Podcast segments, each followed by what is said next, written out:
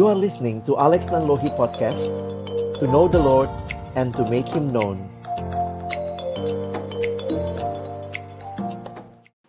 Mari kita sama-sama berdoa sebelum kita membaca merenungkan firman Tuhan. Kami datang di dalam ucapan syukur ya Tuhan sore hari ini. Bersama-sama kami merayakan kelahiran-Mu ya Yesus Sang Bayi Natal yang kudus. Kami bersama-sama bersyukur karena apa yang kami alami saat ini tidaklah menghilangkan sukacita ketika kami merayakan Natal, bahkan di tengah situasi pandemi ini. Mungkin ini tidak biasa, dan bagi banyak orang juga tidak mudah, tetapi biarlah kami kembali bersama-sama belajar dari firman-Mu, bisa memahami, mengerti apa makna Natal yang sesungguhnya.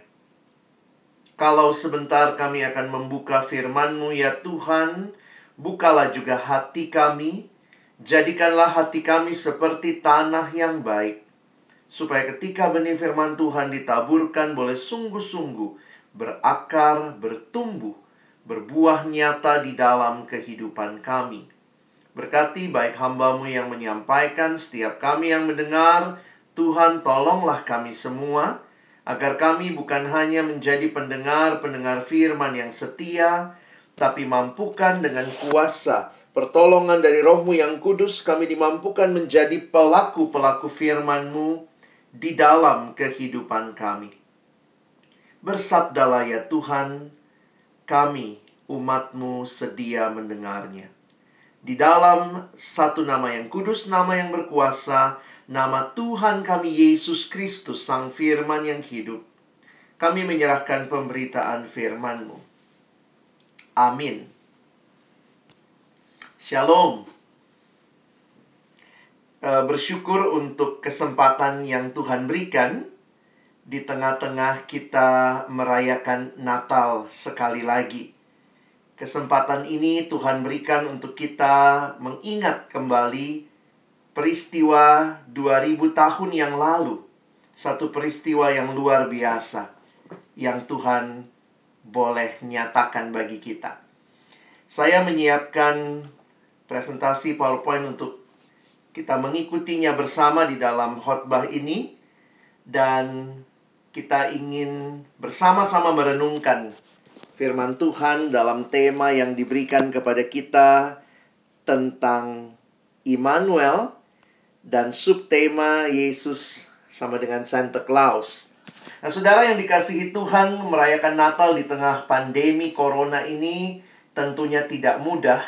Sekali lagi awalnya ini adalah masalah kesehatan tetapi kemudian telah menjadi masalah yang bukan hanya berkaitan dengan kesehatan, telah menjadi masalah ekonomi, masalah sosial, masalah juga berkaitan dengan pendidikan, harus belajar dari rumah untuk adik-adik teruna, masalah pekerjaan bagi kakak-kakak dalam pelayanan uh, gerakan pemuda, dan juga bahkan jadi masalah politik, bahkan masalah spiritual. Karena ibadah pun harus begitu terbatas.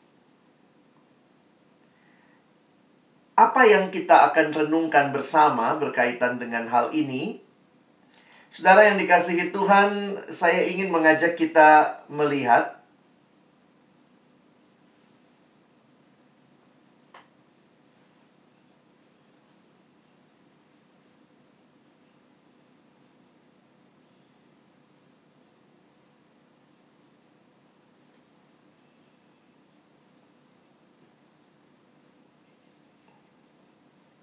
Oh, uh, YouTube-nya tidak nyala, saya sudah matikan.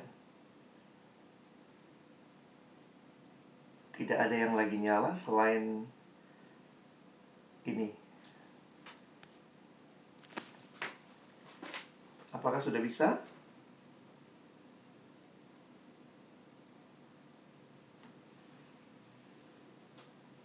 Apakah bisa dengar dengan jelas?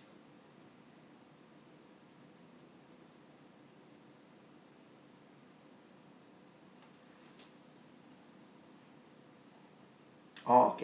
Baik, Pak. Baik, mari kita lanjutkan. Saudara yang dikasihi Tuhan, muncul pertanyaan ini ya. Hadiah apa yang teman-teman inginkan pada waktu Natal? Teman-teman, saya dan beberapa teman begitu ya dalam uh, satu kesempatan ada teman yang menginisiasi untuk melakukan uh, tukar kado lagi pandemi seperti ini ya. Jadi Uh, kemudian kita dikasih wish list gitu ya, apa yang mau diisi. Dan itu saya mengisinya minta ini saudara ya, timbangan badan digital. Wah, jadi ini wish list saya dan kita pakai aplikasi atau uh, sistemnya Secret Santa. Jadi ini uh, dilakukan secara bersama, lalu kemudian Uh, setiap orang akan dikirimkan oleh adminnya, kita harus dapat nama siapa, lalu kemudian kita bisa mengisi kado apa sesuai dengan budget yang kita sepakati. Jadi kembali lagi tukar kado begitu ya. Ini syukur-syukurnya ada wishlist. Biasanya kan tahun-tahun sebelumnya biasanya cuma dikasih tahu tukar kado. Lalu pernah nggak teman-teman alami kita tukar kado lalu kadonya tuh kita nggak butuh-butuh amat begitu ya. Kadang-kadang gitu ya eh tumbler lagi tumbler lagi gitu ya. Eh dapatnya mungkin hal-hal yang handuk lagi handuk lagi. Jadi sering kali waktu tukar-tukar kado itu jadi menarik karena belum tentu itu yang kita butuhkan. Nah, tapi kemudian waktu bicara tentang kado, bicara tentang Santa Claus juga yang sering kali identik dengan dia datang membawa kado, saya merenungkan tentang Natal. Saudara, Natal pertama itu Allah yang memberi kado kepada manusia. Dan yang menarik bahwa Allah memberi kado kepada manusia berbeda sekali dengan tukar kado kita, berbeda sekali dengan apa yang Santa Claus berikan karena Allah memberikan dirinya sebagai kado utama bagi setiap kita. Oh, ini sangat memberikan pemahaman yang berbeda bagi kita dibandingkan kalau kita hanya bicara ini kado kalau misalnya begini, saya memberi kado, lalu artinya ada saya dan ada kado yang saya berikan. Kado itu menjadi objek yang saya berikan. Tetapi Natal pertama, Allah bukan hanya memberikan sesuatu di luar dirinya, tetapi Allah memberikan dirinya di dalam anaknya Yesus Kristus bagi kita.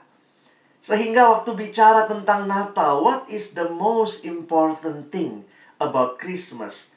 Apa yang paling penting waktu kita bicara tentang Natal? Sebuah kalimat dalam bahasa Inggris mengatakan, The most important part of Christmas is the first six letters.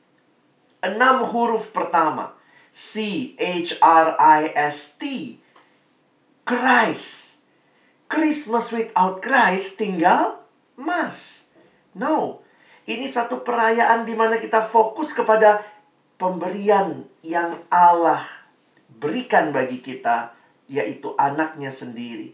Yesus Kristus harus jadi pusat dalam setiap Natal. Christmas is empty without Jesus. Dan Jesus harusnya at the heart of every Christmas.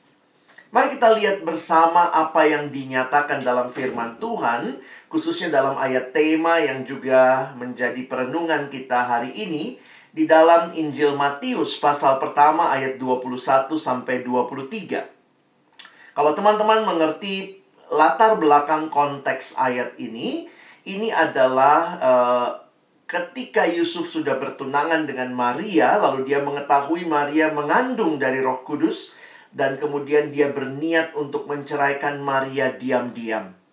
Lalu kemudian dicatat bagaimana malaikat Tuhan nampak kepada Yusuf dan mengatakan, "Yusuf, jangan engkau menceraikan Maria karena anak yang dikandungnya itu dari Roh Kudus." Lalu ini kalimat selanjutnya ayat 21 sampai ayat 23. Ia, maksudnya Maria akan melahirkan anak laki-laki dan engkau, Yusuf akan menamakan dia Yesus karena dialah yang akan menyelamatkan umatnya dari dosa mereka. Hal ini, hal itu terjadi supaya genaplah yang difirmankan Tuhan oleh Nabi, Sesungguhnya anak darah itu akan mengandung dan melahirkan seorang anak laki-laki dan mereka akan menamakan dia Immanuel yang berarti Allah menyertai kita. Teman-teman yang dikasihi dalam Tuhan Yesus Kristus, hari ini saya ingin kita fokus melihat siapakah Yesus yang sekali lagi kita rayakan kelahirannya. Dia bukan Santa Claus, tapi dia adalah putra Allah yang datang ke dalam dunia. Dan ada dua nama yang muncul ya. Mari kita perhatikan sebentar. Waktu kita membaca bagian ayat tadi ada dua nama yang muncul. Di ayat 21 muncul nama Yesus. Ayat 21 itu muncul nama Yesus dan nanti muncul lagi di ayat 25 jika saudara melanjutkan pembacaan kita. Tetapi juga kemudian kita melihat ada nama Immanuel. Di Matius pasal 1 ayat 23 itu tema kita hari ini. Dan itu bukan kali pertama muncul di Matius, tetapi sebenarnya sudah muncul sejak Yesaya pasal 7 ayat 14 dan Yesaya pasal 8 ayat 8 digenapkan di dalam diri Yesus. Sore hari ini saya ingin mengajak kita sama-sama memikirkan tema kita dalam kaitan nama ini dan kemudian mari pahami bahwa ini bukan sekadar nama tetapi ini nama yang berarti bagi kita. Sehingga pertanyaan yang saudara dan saya akan jawab sore hari ini, apa arti nama ini bagi kita? Jadi kalau kita perhatikan sebenarnya namanya berapa sih saudara ya? Ada dua ya, namanya Yesus atau Immanuel atau dua-duanya ya. Kalau kita perhatikan sebenarnya begini konteksnya. Namanya Yesus dan dia juga disebut Immanuel. Jadi kalau saudara memperhatikan sama seperti kita bicara Bapak Joko Widodo. Itu namanya, tetapi dia presiden. Jadi kira-kira uh, ilustrasi sederhana seperti itu. Dia Yesus, namanya Yesus karena Tuhan Yesus kan tidak dipanggil Noel ya, bukan ya, bukan Immanuel. Dia dipanggil Yesus namanya dan dikatakan dia Immanuel. Apa arti nama ini bagi kita? Apa arti nama ini bagi manusia? Nah, nama ini sangat berarti.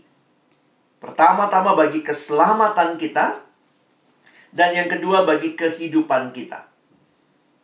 Saya tegaskan lagi nama ini sungguh berarti. Pertama bagi keselamatan kita dan yang kedua bagi kehidupan kita. Mari kita lihat yang pertama dulu ya. Bahwa nama ini sangat berarti bagi keselamatan kita. Perhatikan ayat 21 dikatakan namanya disebut Yesus karena dialah yang akan menyelamatkan umatnya dari dosa mereka. Nah, kalau saudara memperhatikan apa yang terjadi pada saat Natal, apa yang Yesus bawa di dalam kehadirannya bagi kita.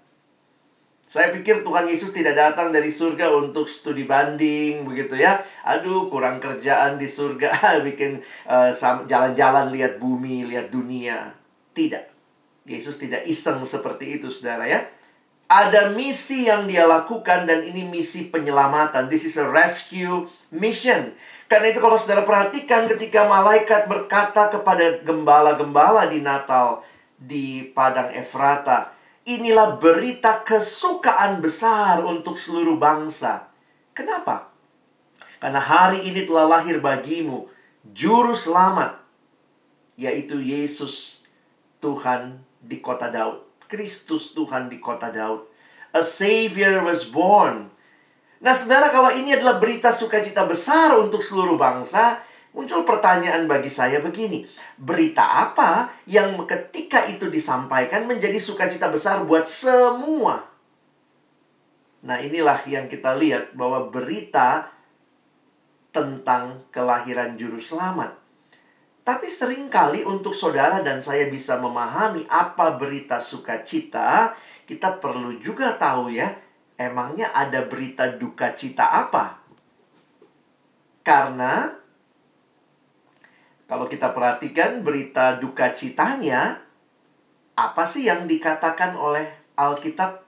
Sehingga ketika kita menyadari berita duka citanya, ketika berita sukacita itu datang, itu menjadi berita yang sungguh-sungguh kita sadari, kita nikmati dan benar-benar jadi sukacita bagi kita.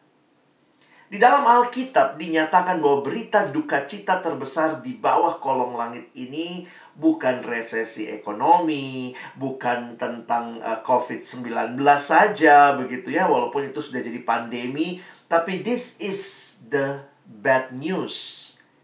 Roma 3 ayat 23 mengatakan karena semua orang telah berbuat dosa dan telah kehilangan kemuliaan Allah. Siapa yang berbuat dosa? Perhatikan. Semua orang. Alkitab dengan tegas menyatakan semua orang telah berbuat dosa dan telah kehilangan kemuliaan Allah. Sehingga kalau kita bicara pandemi bagi saya, dosa inilah pandemi yang sesungguhnya. Sin is the real pandemic. Kalau saudara sekarang bicara COVID-19, Corona, memang ini pandemi karena terjadi di banyak tempat di seluruh dunia. Tapi jangan lupa, tidak semua orang kena. Buktinya ada yang tetap sehat. Tapi waktu bicara dosa, Alkitab menyatakan semua orang telah berbuat dosa. Mau dia tua, muda ya, mau dia PT, GP, PA begitu ya. Mau dia orang tua, orang muda, dia orang kaya, orang yang berkekurangan. Baik dia punya pendidikan tinggi ataupun tidak, ini semua dikatakan telah berdosa laki-laki perempuan, dan gambaran yang begitu menyedihkan bahwa dosa ini membelenggu, saudara. Ini satu realita, dosa membelenggu. Di dalam Alkitab, dosa digambarkan seperti tuan. Dosa dipersonifikasi seperti seorang tuan yang punya budak yang sedang diperbudak. Karena itu Paulus menggunakan istilah hamba dosa Orang yang hidup dalam dosa, hambanya dosa.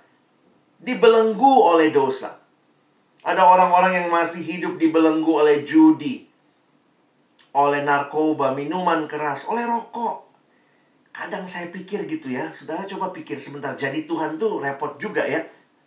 Kadang kalau mikir-mikir gimana ya, jadi Tuhan repot juga karena apa? Uh, coba bayangkan ya, Orang suka gini, doa. Tuhan, berikan saya kesehatan, tapi rokok jalan terus. Gimana juga ya?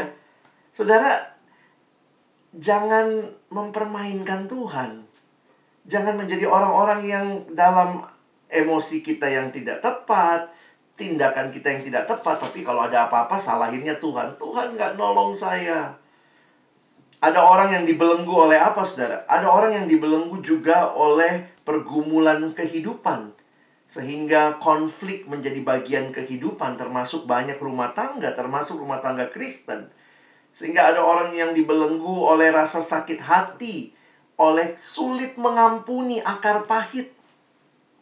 Belum lagi kalau di tengah-tengah kondisi anak-anak muda ya, anak taruna begitu ya ada yang dibelenggu oleh perasaan dendam, bully menjadi bagian yang terjadi di banyak sekolah. Dan ini jadi seperti biasa sekali. Dan ini membelenggu. Dan hal yang menarik saudara, bahwa yang membelenggu itu ternyata bukan hanya hal-hal yang buruk. Ya hal buruk ya udah jelas ya itu membelenggu, merusak. Tapi ternyata ada hal-hal baik yang ketika tidak dipakai dengan benar, tidak dipakai dengan baik itu juga membelenggu saudara ya. Contohnya ini. Ya, kita tentu bersyukur kan punya HP ya. Kalau saudara tidak ada di gereja sekarang ya mungkin saudara ikut nonton di HP, nonton di YouTube begitu. Sehingga sebenarnya kita ber, berguna HP ini. Tetapi ketika orang menggunakannya dengan tidak tepat, maka yang namanya smartphone tapi jadi nggak smart, saudara. Banyak orang yang justru jatuh dengan dosa dalam dosa dengan handphone yang canggih, smartphone yang dimiliki. Belum lagi waktu kita bicara juga ya, ini hal baik kan belanja siapa sih yang nggak butuh belanja? Tapi ternyata ketika belanja jadi segala-galanya, kita sulit membedakan yang mana kebutuhan, yang mana keinginan. Kadang-kadang lucu juga ya, beli barang. Kenapa beli itu? lucu. Tugas apa? Alasan beli barang Bukan karena butuh, karena lucu. Nanti habis beli ketawa-ketawa gitu. Nah, ini realita yang terjadi. Hal-hal baik kalau tidak tepat digunakan malah membelenggu kita dalam hal yang tidak baik. Nah, ini contoh lagi nih. Wah, mungkin banyak yang suka nonton juga ya, apalagi lagi from home semua ini. Kayaknya enak banget ya nonton drama Korea. Tapi realitanya begini, saudara ya. Tidak salah nonton, tapi kalau nonton jadi segala-galanya. Kalau kalian adalah siswa anak teruna, tapi kemudian habis waktunya untuk nonton, habis waktunya ya binge watching begitu ya. Kadang-kadang saya pikir jadi unik juga. Baca Alkitab, dua ayat sudah mengantuk tapi kalau nonton, wah mata melek gitu ya. Memang banyak drama-drama yang bagus, tapi jangan-jangan kita bukan cuma pecinta drama, tapi sudah jadi pecandu. Ya, kalau saya juga beberapa nonton gitu ya, bagus, ceritanya baik, jalan ceritanya, orang-orang yang main juga baik begitu, tapi realitanya wah ini ya, yang terjadi pada akhirnya juga ikut ikutan gitu ya, timnya siapa nih? Merekanya sahabatan, kitanya yang musuhan, beda tim ya. Tapi saudara realitanya adalah hati-hati ketika kita jadi melalaikan tugas utama kita hanya karena kita melakukan hal yang kita tidak tahu pada tempatnya, tidak tepat pada tempatnya. Nah, belum lagi yang lain-lain juga ini kan jadi masalah. Game online buat banyak adik-adik bahkan juga yang mahasiswa juga ya mungkin begitu. Bahkan yang udah kerja juga ada yang pokoknya kalau udah main game online tuh wah kayaknya luar biasa susah diinterupsi begitu. Ada lagi Among Us ya. Wah, kayaknya luar biasa cari imposternya yang mana begitu. Saya kemarin dapat tema pelayanan Natal juga menarik ya. Uh, Natal itu sebenarnya there is Jesus among us, but not as imposters, but he is the savior. Sehingga kalau saudara perhatikan hati-hati ketika juga di masa-masa seperti ini dibelenggu oleh pornografi. Kalau saudara lihat juga di dalam banyak hal ada orang-orang yang terbelenggu oleh hal-hal seperti ini, LGBT, free sex. Tidak heran Alkitab dengan jelas menegaskan dan menyatakan bahwa upah dosa ialah maut. Cerita hidup yang ada di dalam dosa, upahnya adalah maut. Tapi kalau kita perhatikan apa yang Alkitab sampaikan kepada kita, bukan hanya bad news-nya, tapi Alkitab juga bicara good news, yaitu ada jalan keluar atas dosa. Karena itu kalau hafal ayat jangan cuma hafal satu bagian ya, Roma 6 ayat 23a. Jangan lupa ini bukan seluruh ayatnya. Kita mesti lihat Roma 6 ayat 23 secara utuh. Sebab upah dosa ialah maut. Itu berita duka citanya. Tapi lihat bagian selanjutnya ini berita sukacitanya. Tetapi karunia Allah ialah hidup yang kekal dalam Kristus Yesus Tuhan kita. Karena itu waktu saudara lihat maut itu adalah binasa kematian kekal. Tetapi hidup kekal itu diterima di dalam Yesus Kristus Tuhan kita. Karena itu berita Natal waktu malaikat berkata, Engkau akan menamakan dia Yesus karena dialah yang akan menyelamatkan umatnya dari dosa mereka. Saya pikir ini luar biasa bahwa Yesus yang saudara dan saya rayakan kelahirannya, ingat, dia tidak hanya tinggal jadi bayi kecil di palungan, tapi dia bertumbuh, dia besar, dia melayani, dia menderita bahkan mati di kayu salib. Namun dia bangkit. Dia naik ke surga dan dia berjanji akan datang kedua kali. Saya pikir kita tidak bisa meromantiskan Natal karena Natal bukanlah cerita terpisah dari seluruh karya Kristus. Yesus yang lahir di hari Natal, dialah Yesus yang mati di kayu salib, yang membayar harga yang mahal untuk penebusan kita. Sehingga kalau kita rayakan Natal, ingatlah bahwa Tuhan datang menyelesaikan pergumulan dosa kita. Santa Claus sama Yesus bedanya apa? Wah, saya dapat dari istri saya waktu dia share gambar ini ya. Ini Santa Claus sebelah kiri. I have gift for everyone. Yesus yang sebelah kanan. I only have one. Santa punya banyak kado untuk semua orang. Yesus bilang, saya cuma punya satu kado. Tapi yang satu ini cukup untuk semua orang. Karena Jesus can give you the gift of eternal life. Saudara Yesus jauh, jauh lebih luar biasa daripada Santa Claus. Hidup yang berpusatkan Yesus harusnya jadi kehidupan setiap kita. Bukan hidup dalam dosa, tapi hidup di dalam kemuliaan Tuhan. Bukanlah menjadikan hidup yang tidak peduli dengan apa yang Tuhan mau. Hidup berbeda dengan dunia. Kalau saudara ngalami Natal, maka cara belajarmu berbeda ya. Kalau dulu rajin nyontek, saya nggak tahu juga nih ya kalau belajar jarak jauh apa ya kira-kira pergumulannya ya buat adik-adik teruna. Mungkin ya copy paste tugas begitu ya. Tapi kita nggak bicara kalau saya rayakan Natal, saya tidak mau lagi hidup lebih lama di dalam dosa. Cara belajar saya berubah. Kalau saudara sudah bekerja, cara bekerja saudara berubah. Kalau kita bicara bergaul, maka kita pun bergaul berubah. Jangan cuma jadi trend follower. Semua sekelas bolos ikutan bolos. Kamu cuma trend follower. You need to be a trendsetter. Saya tidak bolos. Ayo, siapa yang mau ikut saya gitu ya? Saya tidak mau nyontek. Saya mau hidup kudus, saya mau hidup benar. Saya pikir ini kehidupan yang dibawa oleh Yesus dengan Natal. Sehingga kalau saudara rayakan Natal, ingat cara berpacaranmu juga harus berbeda. Bukan bukan sembarangan gitu ya. Kalimat ini true love waits. Lihat yang paling bawah ada tulisan kecil. Apa kalimatnya? Save it until marriage. Ini satu hal yang penting buat kehidupan kita. Sehingga saudara, bangunlah hidup yang berakar dalam firman Tuhan. Sebagaimana kita berkata firmanmu itu pelita bagi kakiku. Aku berjalan dalam dunia yang gelap ya Tuhan. Firmanmu itu pelita bagi kakiku, terang bagi jalanku. Bagi kita gereja GPIB, kalau kita ibadah offline, maka yang masuk pertama kali adalah Alkitab yang diusung tinggi oleh majelis, bahkan mendahului sebelum masuk yang lainnya. Itu menunjukkan bahwa harusnya firman Tuhan menjadi bagian hidup yang menuntun kita yang sudah dibebaskan dari dosa. Kita bersyukur ada komunitas, ada PT, ada GP, di PT sendiri ada kelas Eka, ada kelas Dwi. Kita sama-sama membangun diri dalam komunitas untuk bertumbuh dalam Tuhan. Natal bukan hanya perayaan, tapi Natal sesungguhnya adalah perubahan hidup. Kalau yang lahir adalah Yesus, dia bukan Santa Claus.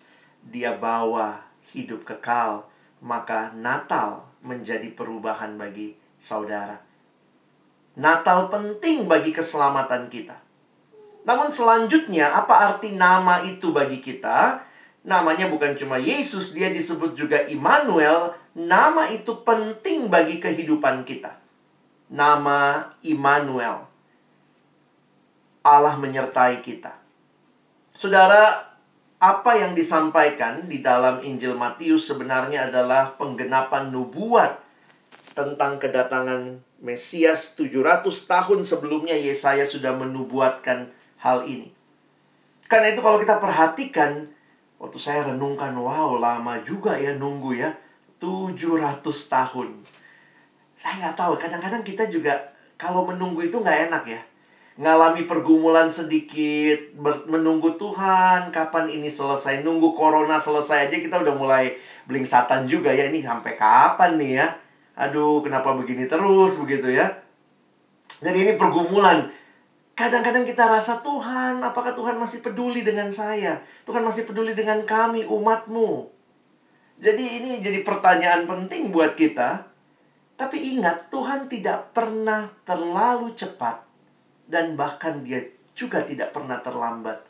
Galatia 4 berkata, tetapi setelah genap waktunya, maka Allah mengutus anaknya genap waktunya berapa lama? Ya buat Tuhan 700 tahun. Sehingga kalau saudara lagi punya pergumulan sekarang, jangan buru-buru ngomong Tuhan tidak peduli sama saya. Kadang-kadang kita suka gampang sekali ngambek ya. Apalagi kalau ada pergumulan dalam kehidupan, lalu kita mulai bilang Tuhan tidak setia kepadaku, Tuhan meninggalkan aku.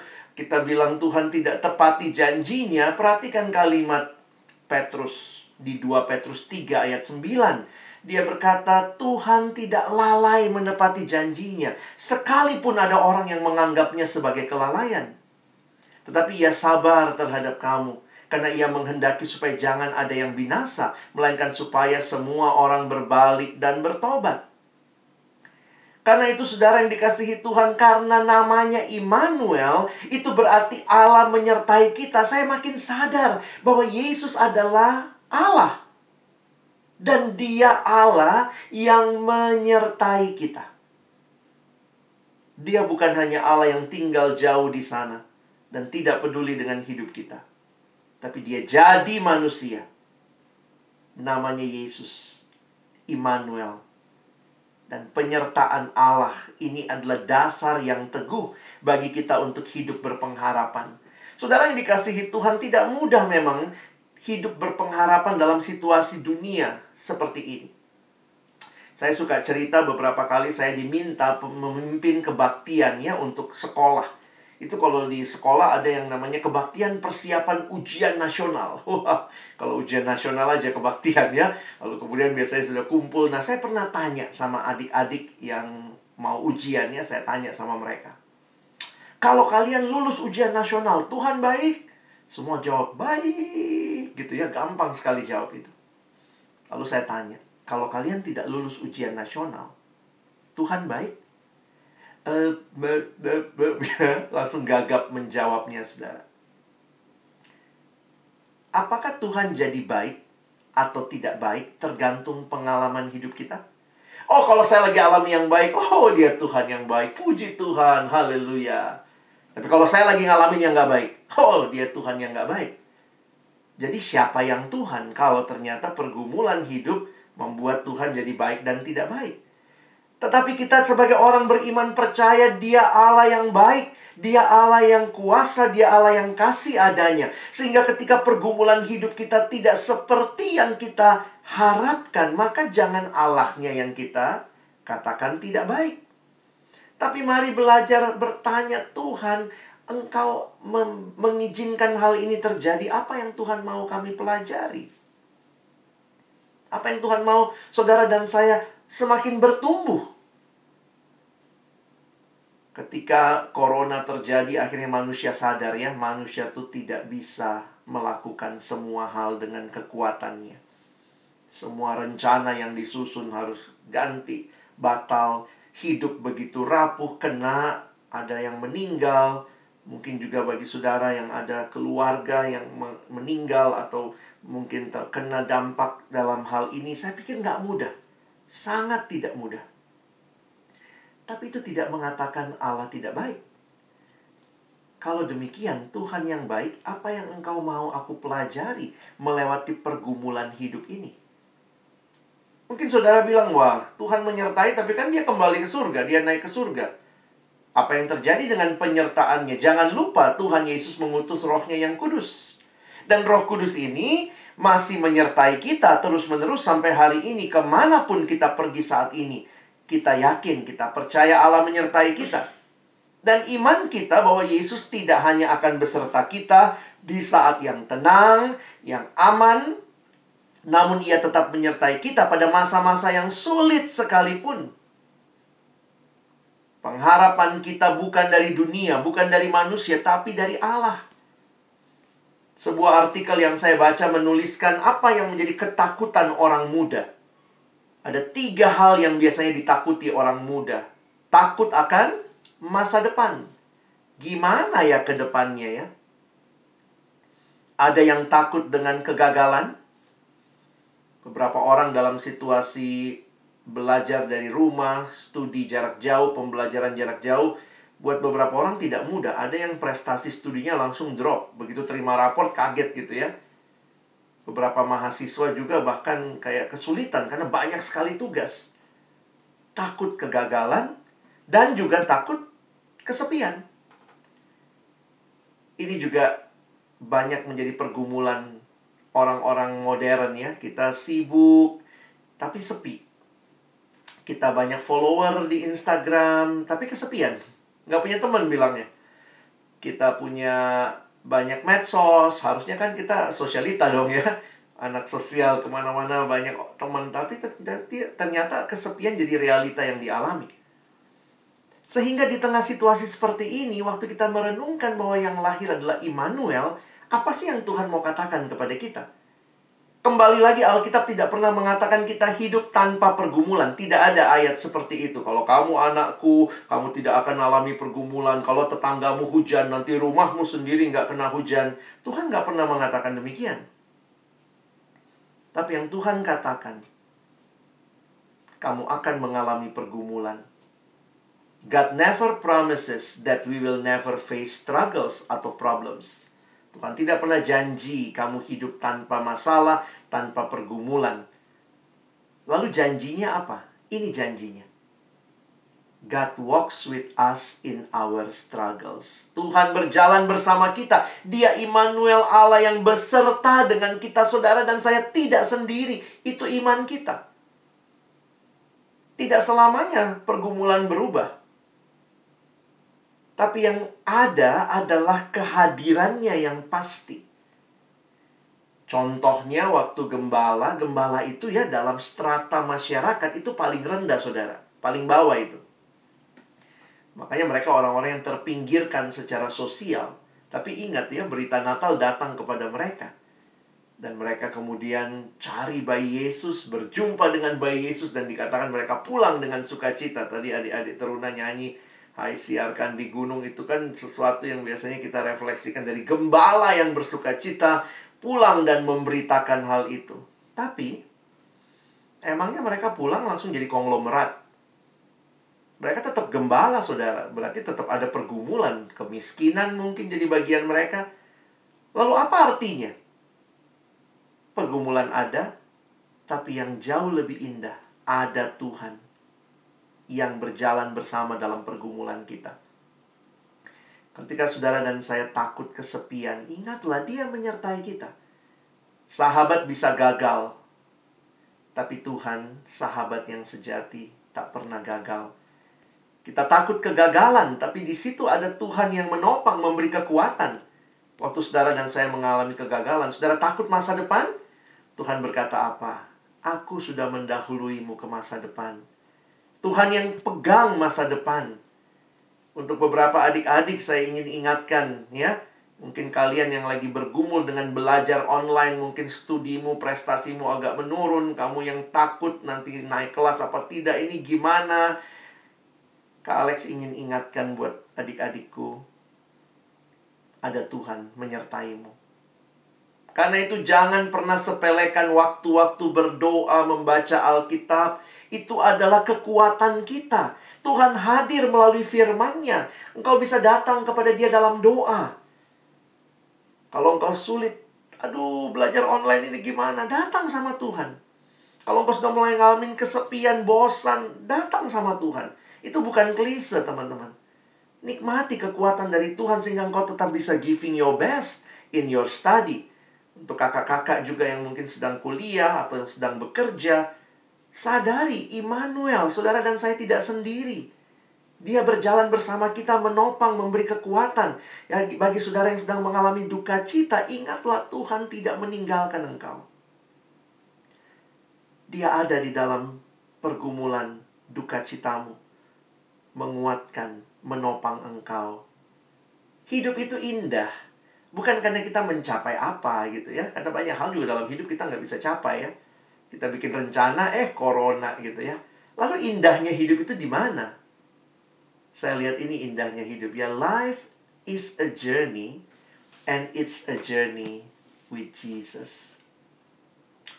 Jadi, apa arti nama ini bagi kita ya? Kita udah lihat namanya Immanuel, Yesus Sang Immanuel. Nama ini sungguh berarti bagi keselamatan kita dan sungguh berarti bagi kehidupan kita. Kalau kita diselamatkan, jangan lagi hidup dalam dosa. Kalau nama ini berarti bagi kehidupan, jangan takut dengan pergumulan hidup. Hadapi bersama dengan Tuhan. Sehingga bagaimana harusnya kita merayakan Natal ya? Coba kalau kita rayakan Natal dan tadi saya katakan Natal pertama Allah yang memberi kado kepada kita. Kadonya Allah ini beda ya sama tukar kado ya. Kadonya Allah adalah dia memberikan dirinya sendiri. Karena itu kado dari Allah. Itu yang termahal. Tidak bisa rusak. Sifatnya kekal. Dan kita sangat butuh. Bukan kayak tukar kado yang nggak ada namanya gitu ya nggak dikasih tahu wishlistnya pokoknya kita nggak butuh eh dikasih eh tumbler lagi tumbler lagi ya kado dari Allah adalah kado yang saudara dan saya sangat butuhkan ada sebuah gambar yang berkesan bagi saya menuliskan kalimat yang indah ini as we celebrate the Christmas season the greatest gift wasn't placed under a tree but he was hung on a tree di dalam bahasa Inggris, kata tree juga bisa merujuk kepada kayu salib ya. Hadiah terindah bukan seperti biasa ditaruh di bawah pohon Natal. Tetapi hadiah terindah adalah anak Allah yang digantung di kayu salib mati bagi kita dan bangkit memberi kemenangan bagi kita. Ya kalau dikasih hadiah gimana teman-teman? Natal pertama kan Allah ngasih hadiah. Kalau dikasih hadiah ya terima gitu ya. Jangan sombong. Oh Tuhan sorry, saya nggak butuh Yesus. Oh saya bisa hidup sendiri. Tuhan nggak butuh Yesus. Saya bisa selamatkan diri saya. Oh saya nggak takut pergumulan hidup. Jangan sombong saudara ya. Kalau ini adalah hadiah yang terindah yang Tuhan kasih. Mari kita katakan Tuhan terima kasih. Saya terima hadiah. Hadiah darimu. Karena itu Natal tentang apa? Natal bukan sekadar tentang kado. Tapi Natal adalah tentang Yesus yang datang ke dalam dunia sebagai kado terindah yang saudara dan saya mari kita sambut. Di mana sambutnya? Oh, kita udah sering nyanyi ya. Ada yang nanya sama saya, jadi bagaimana dong kak merayakan Natal? Saya bilang, kamu dari tadi nyanyi, masa nggak ngerti? Karena banyak orang cuma nyanyi asal nyanyi gitu ya. Dia bilang, nyanyi apa kak? Saya bilang, kamu tadi nyanyi, Hai dunia, gembiralah dan sambut rajamu. Di mana sambutnya? Di hatimu, terimalah. Natal itu bicara tentang persiapan hati menerima hadiah dari Allah. Christmas is not so much about opening presents as opening our hearts. Karena itu waktu Natal, mari buka hati. Terima Yesus dalam hati kita, dalam hidup kita. Dan kalau dia hadir di hidupmu, kalau dia hadir di hidupku, maka kita tidak akan hidup mempermalukan dia dengan terus hidup dalam dosa. No, kita akan berkata, Tuhan, aku ingin mempermuliakanmu. Kalau dia adalah Immanuel, kita sudah renungkan. Jangan takut, saudara. Pergumulan hidup ada, ada. Tapi kita pun percaya ada Allah yang menyertai kita. Aku tidak takut. Di Alkitab katanya ada 200, 365 kali frasa jangan takut ya. Jadi kalau dibagi per hari itu pas setahun ya. 365 hari kayaknya Tuhan mau bilang please stop untuk meragukan bahwa di tengah Natal ada Allah dan dia hadir memberikan kelepasan atas dosa bagi keselamatan kita. Dan Natal juga penting bagi kehidupan kita karena dia sang Immanuel menyertai kita. Selamat merayakan Natal 25 Desember 2020 dan selamat memasuki tahun yang baru. Tahun yang mungkin kita tahu Tuhan saya nggak tahu nih ya ke depan bakal seperti apa. Tapi satu hal yang pasti yang kita tahu, ada Allah yang menyertai kita. Penyertaannya sempurna, menolong kita melewati pergumulan-pergumulan kita. Kiranya Tuhan menolong kita merayakan Natal yang sungguh tahun ini. Amin.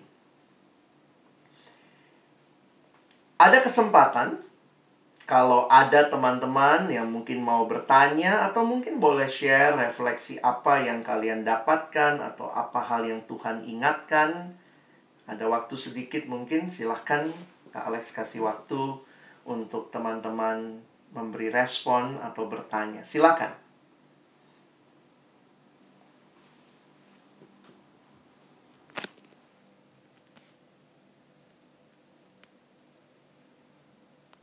silakan maju ke depan perkenalkan namanya dan dari Persekutuan Taruna atau Gerakan Pemuda. Uh, namanya saya dari Gerakan Pemuda. Uh, aku mau tanya, mm-hmm. tips kita sebagai pemuda untuk tetap setia di tengah kondisi pandemi saat ini. Udah itu aja. Oke, terima kasih sesi. Uh, ada lagi nggak selain sesi? Mungkin yang lain atau mungkin yang di YouTube? Yang dari YouTube ada pertanyaan nggak?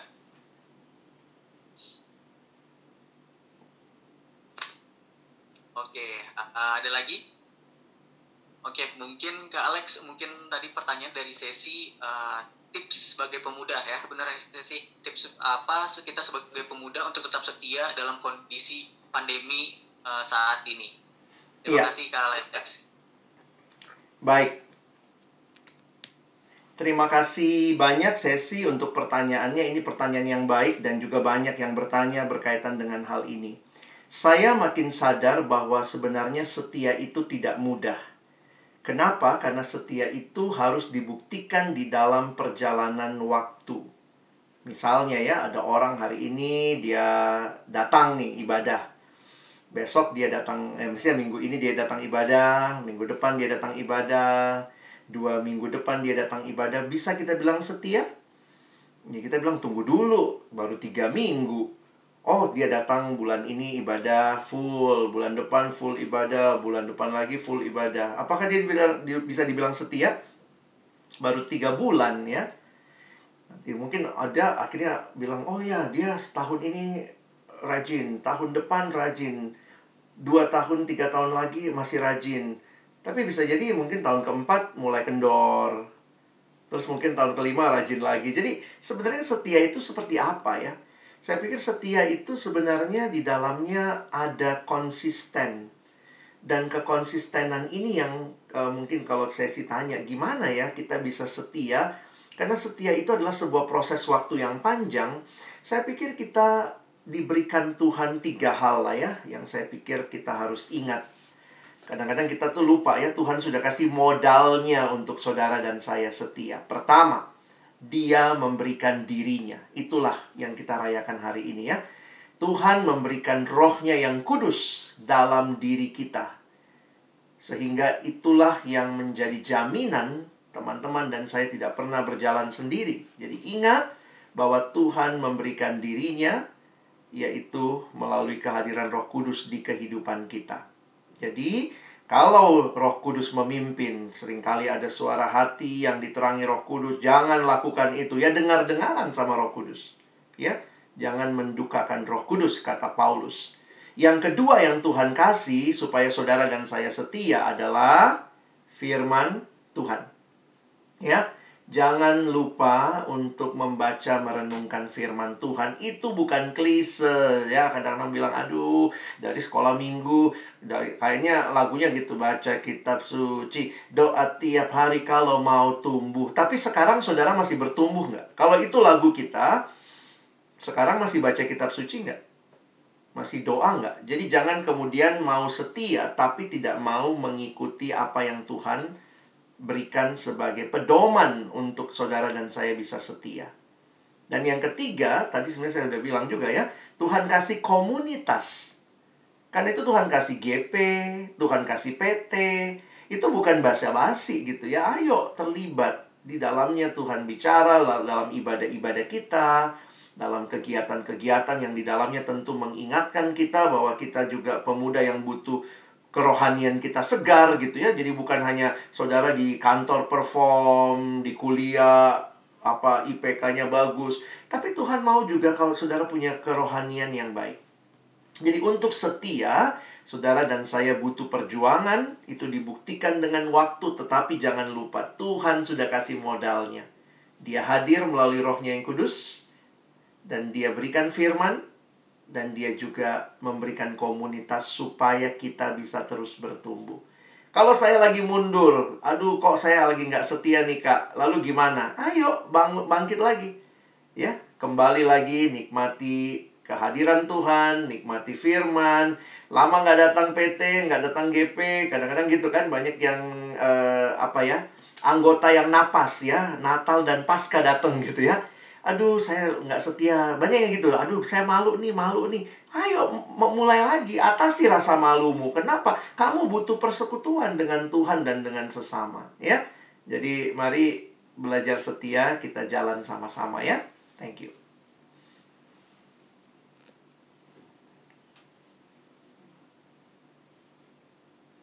Ya Alex untuk jawabannya terima kasih banyak